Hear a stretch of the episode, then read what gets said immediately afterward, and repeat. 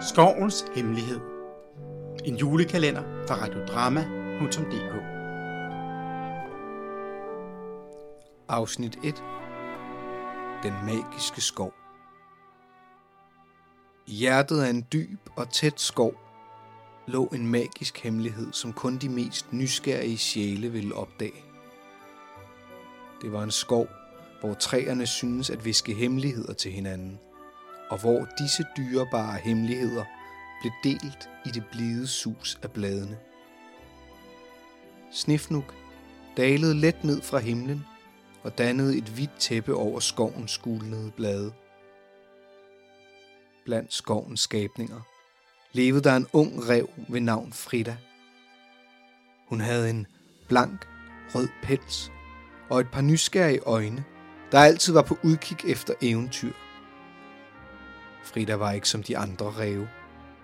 Hun drømte om mere end bare musejagt og drilleri. Hun drømte om at udforske skovens hemmeligheder og forstå dens gåder.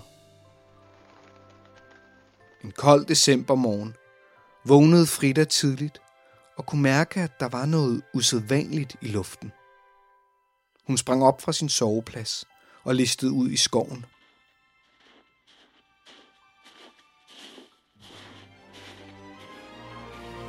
Der, under den tætte tåge og de tyste træer, fandt hun noget, hun aldrig havde set før.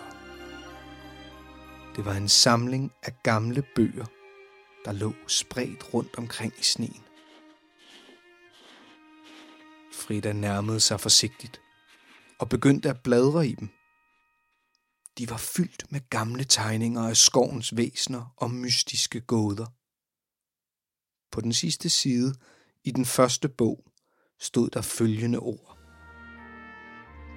I julemåneden, når sneen er hvid, find det første spor og lad eventyret begynde sin færd. Følg dyrets kald og træd nærmere. Lad din nysgerrighed være din guide, og du vil se. Frida studerede gåden nøje, mens hendes hjerte blev fyldt med spænding – hun havde fundet begyndelsen på et eventyr i den magiske skov. Men hvad skulle det første spor mon være? Og hvad gemte sig i skoven? Du har lyttet til Skovens Hemmelighed. En julekalender fra radiodrama.dk Skuespiller Christoffer Helmut Historien er udviklet digitalt via en chatrobot. Herefter har dramatiker Morten Ågård redigeret og sammensat den endelige fortælling. Optagelse Kia Lundsgaard. Se mere på vores hjemmeside radiodrama.dk